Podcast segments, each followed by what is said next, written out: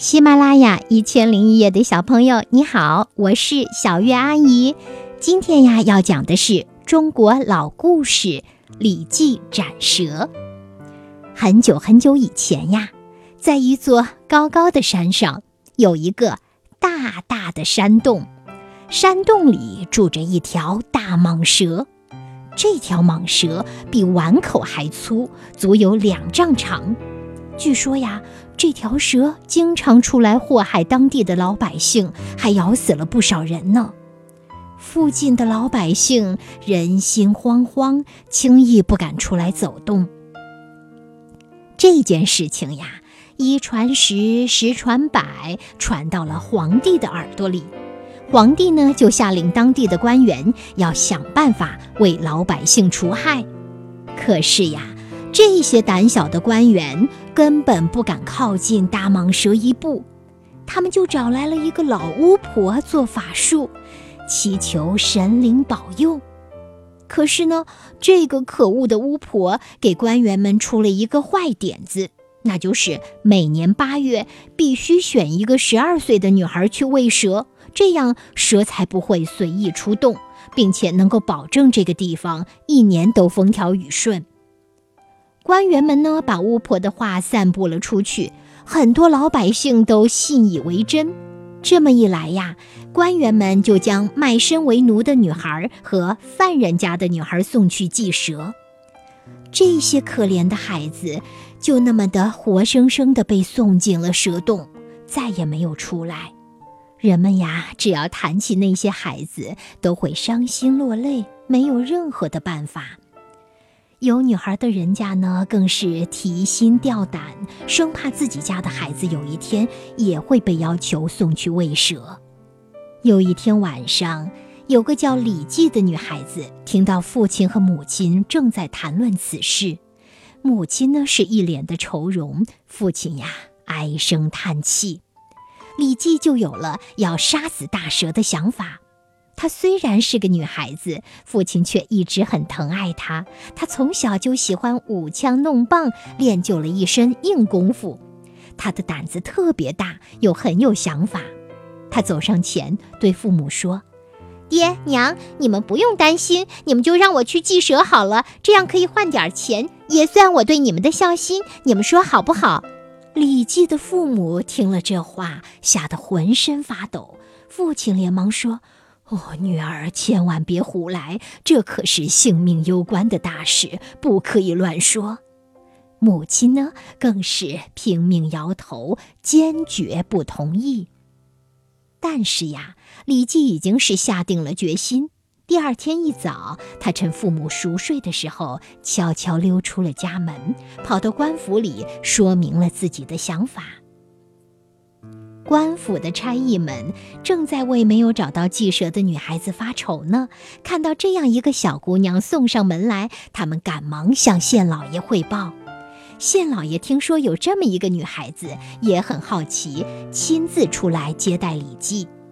他坐在县衙正中的椅子上，问李记：“你既不是奴隶，又不是犯人家的女儿，为什么自愿去祭蛇呢？”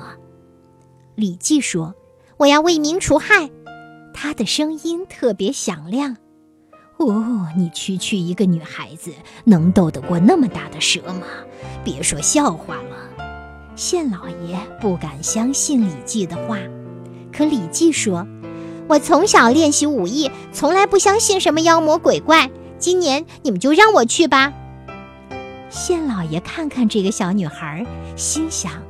我正愁找不到女孩呢，你要去，我就让你去。他点头同意了，并表示，如果李记真的能够除掉大蟒蛇，一定到皇上面前为他请赏。李记要去祭蛇的消息传了出来，父母亲天天在家伤心落泪，邻居们也纷纷为他担心。可是李记顾不了这些，他练武练得更勤快了，还不停地训练家里的猎狗。祭祀的那一天终于来了，李记亲自动手做了送给大蛇的糕点，两个碗大的糯米团子，外面涂上一层厚厚的蜂蜜，里面包着几块香香的腊肉。他带上自己锋利的宝剑，牵着训练好的猎狗，辞别了父母，来到蛇洞前。李记把糯米团子放在洞前，在一块岩石上坐了下来，猎狗就安静地蹲在他的身边。过了一阵子，蛇闻到了香味，就呼哧呼哧地游了出来。只见那蛇张开大嘴，吐出火焰般的舌头，一口就吞下了一个大糯米团子。蛇扭了扭身子，又向另一个糯米团子伸过头去。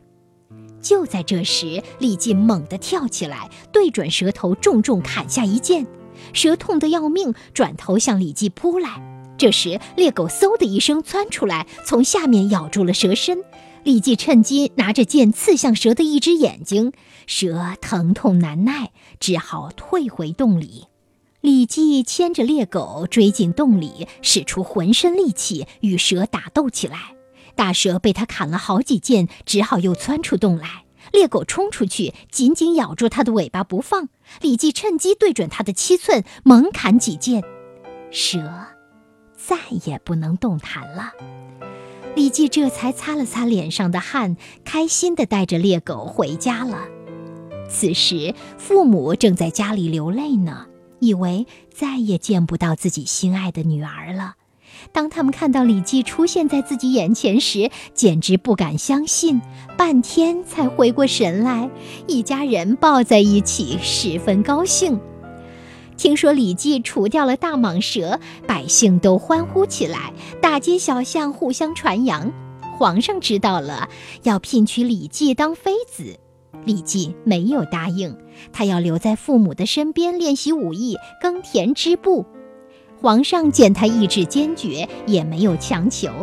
不过呀，皇上下令撤掉了那个送女孩祭蛇的县老爷，并且封李记的父亲做了县令。好了，孩子们，这个故事讲完了。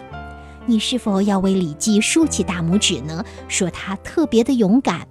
可是光有勇敢是不够的，对吧？李记还有一身的本领。同时呢，这一身本领呀，不仅仅是武艺高强哦，还指他拥有聪明的头脑，知道如何想办法去对付蟒蛇。